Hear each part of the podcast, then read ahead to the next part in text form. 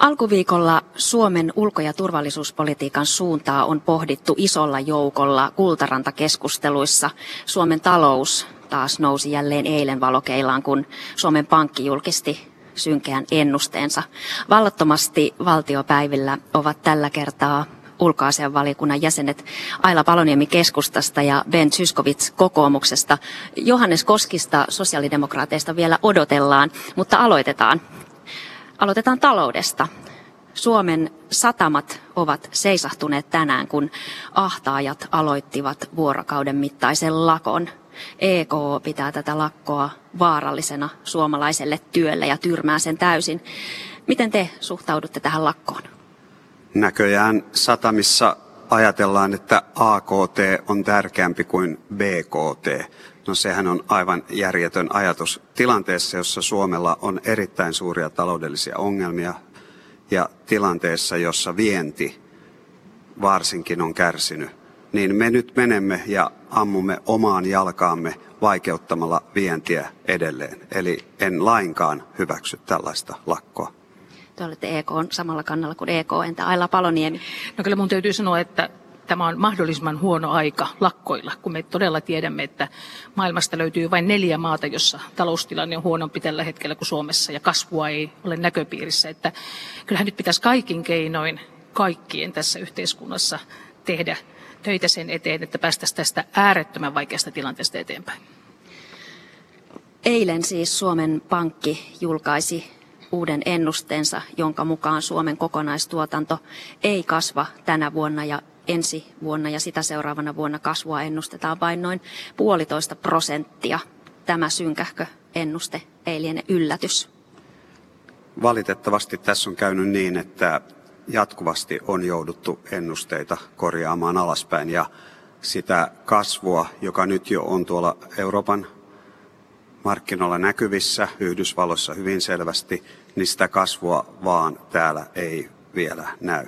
Se tietysti kertoo siitä, että vaikka Euroopassa jo kasvaa ja Suomessa ei lainkaan pankin mukaan tänäkään vuonna vielä, ja meillähän on kaksi miinusvuotta takana, niin se kertoo siitä, että meidän ongelmat tämän suhdanteen lisäksi ovat hyvin vahvasti rakenteellisia. Eli me on menetetty meidän viennistämme Nokia-klusterin myötä ja myös perinteisen paperiteollisuuden viennin vähenemisen myötä. Me on menetetty erittäin paljon meidän vientiä ja kun Suomi on viennistä hyvin riippuvainen maa, meidän on erittäin vaikea millään omilla toimilla paikata näin syntynyttä tilannetta. Totta kai me tehdään, hallitus tekee ja, ja työmarkkinoilla tehdään voitava toivottavasti talouskasvun ja työllisyyden edistämiseksi. Hallitus on, on alentanut yhteisöveroa, hallitus on yhdessä työmarkkinoiden kanssa tehnyt hyvin maltillisen palkkaratkaisun ja niin edelleen. Mutta kyllä tämä on hyvin vaikeaa. Tässä vaikeassa tilanteessa meillä ei ole toisaalta varaa sitten velaksi elvyttää lisää, kun me nyt jo velkaannutaan semmoinen 7-8 miljardia vuodessa. Niin miten se, että me otetaan vielä lisää velkaa tuon päälle, voisi tilanteen ratkaista? Ei voi. Tämä on heikoin tilanne taloushistoriassamme ilman muuta. Ja kuulimme Erkki Liikasta hänen madonlukujaan tänään viimeksi tuolla omassa ryhmässämme. Ja kyllä täytyy sanoa, että nyt ollaan siinä tilanteessa, että luottamus Suomeen alkaa horjua. Kyllä näitä Suomelle velkaa antavia kiinnostaa se, että mitä me olemme Suomessa saaneet aikaiseksi. Ja nyt mun täytyy kyllä sanoa, että kyllä hallitus on luvattoman vähän saanut aikaan kasvun ja työllisyyden edistämisessä, vaikka ilman muuta tiedän sen saman asian, että me ollaan vienti, viennistä riippuvainen maa ja se ei nyt vedä. Mutta kyllä olisi ollut monia muita toimia, jotka olisi esimerkiksi yrittäjyyttä edistänyt ja, ja, ja kasvu- ja ty- työllisyysrahastoja me ei olisi pitänyt saada aikaiseksi. Infra olisi voinut, Infra Oy oltaisiin voitu saada, saada aikaa, oltaisiin kotimarkkinoitakin voitu elvyttää, että, että kyllä, kyllä hallitus on ollut erittäin, toimi, eri, erittäin rahalla, toimeton. Milläköhän rahalla olisit Aila niitä kotimarkkinoita elvyttänyt, kun me nyt otetaan jo 7-8 miljardia vuodessa velkaa, niin paljonko lisää pitäisi ottaa, että elvytettäisiin kotimarkkinoita? Kas, kasvurahastostahan me ollaan puhuttu ja se olisi noin puolitoista miljardia se valtion raha ja siihen voitaisiin tähän kasvurahastoon. Mehän ehdotettiin, että otettaisiin eläkerahastoja mukaan siihen ja muita toimijoita. Kyllähän meidän pitäisi tehdä nyt paljon enemmän sen eteen, että meillä alkaisi pyörät pyöriä. Oletko eri mieltä siitä? 400 000 työtöntä muun muassa. Paljon on tehty, paljon pitää vielä tehdä, mutta jos puhutaan kotimarkkinoiden elvyttämisestä, tarkoittaa sitä, että kuluttajilla olisi enemmän mahdollisuuksia kuluttaa. Kauppahan esimerkiksi nyt tällä hetkellä kärsii siitä, että ostovoima on pienentynyt. Ja mitä se kuluttajien ostovoiman vahvistaminen tarkoittaa? Se tarkoittaa, että me veronalennusten kautta annettaisiin sinne lisää ostovoimaa, palkankorotusten kautta ostovoimaa. Siinä ei paljon infra auta. Eli sitä mä tarkoitin, että mä, kun mä kysyn, että, että millä, millä tota rahalla elvytetään, kun kahdeksan miljardia otetaan velkaa suunnilleen. Eli valitettavasti meidän pitää tehdä niin, että jos me haluamme lisää rahaa laittaa jonnekin, niin meidän pitää vähemmän järkevistä kohteista sitten säästää. Toinen, minkä Arja Aila mainitsi, joka on tärkeä, on se, että näitä uudistuksia tehdään. Eli esimerkiksi tämä sote-uudistus, niin nykyhallitus on päässyt jo niin pitkälle, että se on aloittanut ja on kaikkien puolueiden kesken saatu tietty raamisopimus. Edellinen hallitus, jossa Ailan puolue oli ja sen puheenjohtajan tai pääministerin Ailan puoluetoveri, se ei päässyt edes näin pitkälle. Mutta joka tapauksessa... Niin- Täällä niin, Aila Paloniemi no, keskustasta pui nyrkkiä. Mutta mun pitää sanoa, että jo Aila sanoi ihan kohta, että kaikki puolueet on yhdessä sopineet tässä sote Se on valtavan tärkeää. Tuossa kestävyysvajen taklaamisessa sille on laskettu yli kahden miljardin vaikutus pitkällä aikavälillä. Ja nyt ei ole varaa sössiä tätä uudistusta. Tämän sanon kaikkien puolueiden puheenjohtajille niin hallituksessa meidän omallekin kuin oppositiossa oleville. Ei, ole, ei, olekaan, ei olekaan varaa sössiä, mutta kuule, eniten muuten tehtiin, äh, tämä tein kuntauudistuskin jo täysin kiville ja karille. Kiitos Henna Virkkusen ja hallituksen. Niin, niin meidän aikana saatiin kuitenkin esimerkiksi näitä kuntaliitoksia vapaaehtoisia tehtyä historiallisen paljon. Ja tämä sote-uudistus tietenkään ei ole varaa sitä sössiä, mutta nyt näyttää kyllä siltä, että hyvin suuria erimielisyyksiä on siinä työryhmässä, joka sitä sote-uudistusta yrittää viedä eteenpäin. Ja haluan muistuttaa, että Juha Sipilä oli muuten yksi avainhenkilö avaamaan ensimmäistä solmua, eli, eli että saatiin tämä järjestämisalueiden, sote-alueiden kuvio ikään kuin sovittua. Että kyllä me olemme tässä sote-asiassa ihan varmasti mukana täysillä ja toivomme, että se onnistuisi.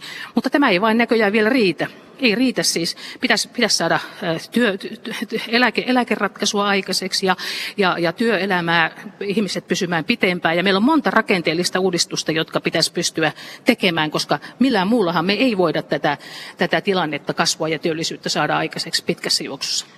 Eduskunta käsittelee tuolla salissa parhaillaan julkisen talouden kehyksiä vuosille 2015-2018.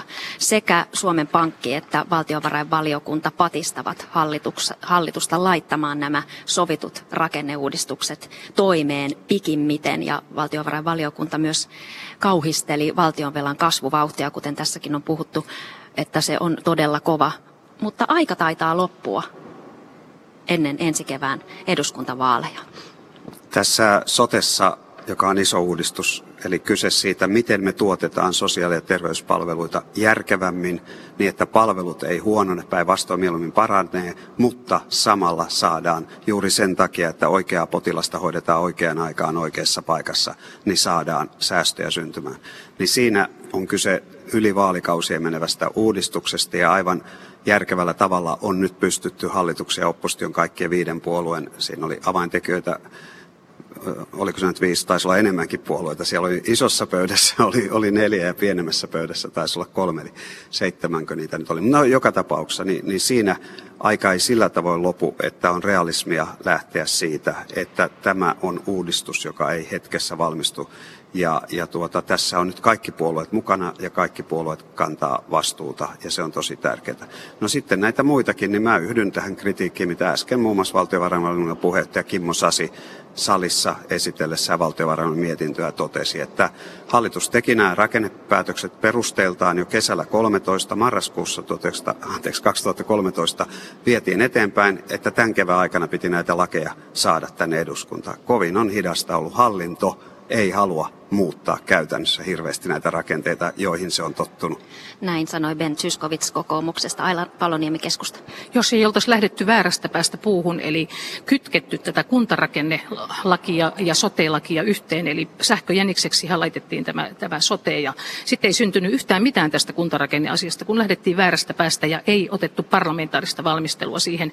Me oltaisiin, meillä olisi ollut paljon enemmän aikaa rakentaa ihan oikeasti tätä sote-kuviota ja, ja tätä palvelurakenteen uudistusta uudistusta, josta kaikki ollaan sitä mieltä, että pitäisi tehokkaasti tuottaa jatkossa enemmän palveluja. Että hallitus kyllä sössi ihan täydellisesti tämän kuntarakenneasian ja se sotki myös tätä sotea ja nyt ollaan näin myöhässä.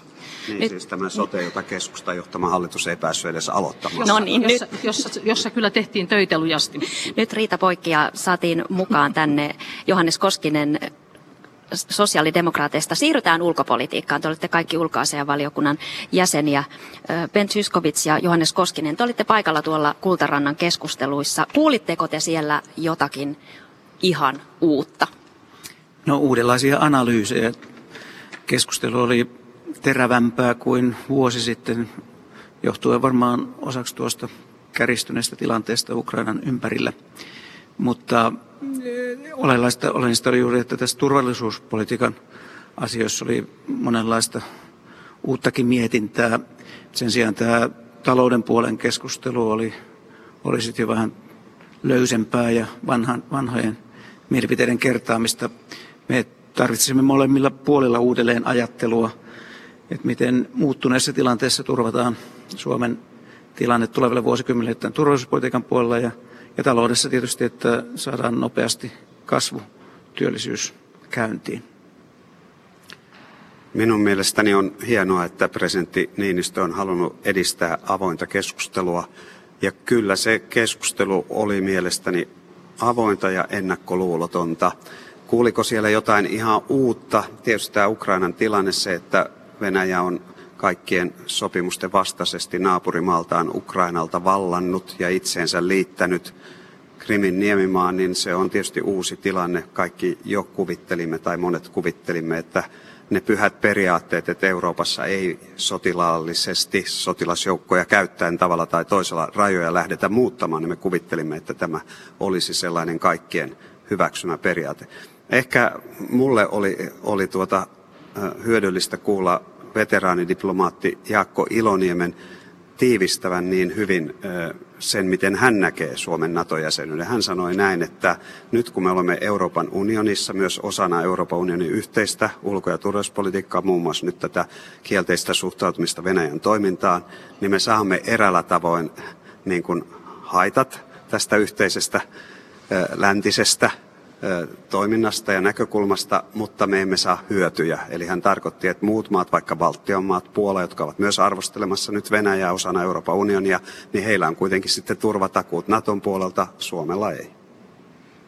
Aila Paloniemi keskusta. En ollut tietenkään itse siellä meiltä oli muita, muita ihmisiä siellä Kultarannan keskustelussa, enkä huomannut mediasta, että siellä nyt olisi mitään perin uutta lausuttu, mutta on ihan selvää tietenkin se, että että oli varmasti avointa hyvää keskustelua tästä NATO-jäsenyydestä. Kyllä sitä pitää voida Suomessa käydä ilman muuta, vaikka henkilökohtainen mielipiteeni onkin, että me emme siihen nyt lähitulevaisuudessa liity. Mutta se, mikä on mun mielestä hirveän tärkeää ja mikä siellä varmasti tuli esille myös, niin on se, että kyllä meidän pitää vaalia kahdenvälisiä suhteita Venäjän kanssa siitäkin huolimatta, että me EUn jäsenenä tuomitsemme tietenkin tämän kansainvälisen oikeudenkin vastaisen menettelyn, mutta siitä huolimatta me emme voi jättäytyä ikään kuin pelkästään EU-varaan, vaan meillä on perinteisesti aina ollut hyvät suhteet Venäjään. Ja vaikka tilanne onkin muuttunut, niin kyllä meidän täytyy kuitenkin pystyä keskustelemaan naapurimme kanssa. Pitäisikö Suomen ottaa tiukemmin oma linja Venäjän suhteessaan, kun Suomen etu on kysymyksessä? Johannes Koskinen.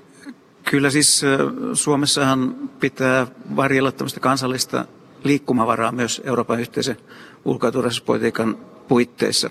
Me koitamme olla mahdollisimman lojaali EU-jäsenmaa, mutta samalla eh, pitää huolta siitä, että Suomen semmoiset näkökohdat, joita muu Eurooppa ei välttämättä ymmärrä, niin tulevat huomioon otetuiksi. Ja meillähän oikeastaan tämä ulkopoliittinen päätöksentekojärjestelmäkin suosii tämmöistä hiukan riippumattomampaa toimintamallia, koska, koska presidentti on ulkopolitiikan johtaja ja sitten taas EU-politiikkaan on valtioneuvostus suoremmin kytköksissä, että, että tämmöistä niin kuin kaiken aikaa pitää samanaikaisesti pitää tämmöinen Suomen liikkumavara mielessä, kun korrektilla tavalla vaikutetaan ja ollaan mukana Euroopan unionin yhteisessä politiikassa ulko- ja turvallisuuspoliittinen keskustelu aivan varmasti jatkuu, mutta mennään vielä näihin kansaa varmasti kovasti kiinnostaviin puoluekokouksiin loppuviikosta. Kokoomus valitsee uuden puheenjohtajan lauantaina Lahdessa ja, ja samalla Suomelle uuden pääministerin Ben Zyskowicz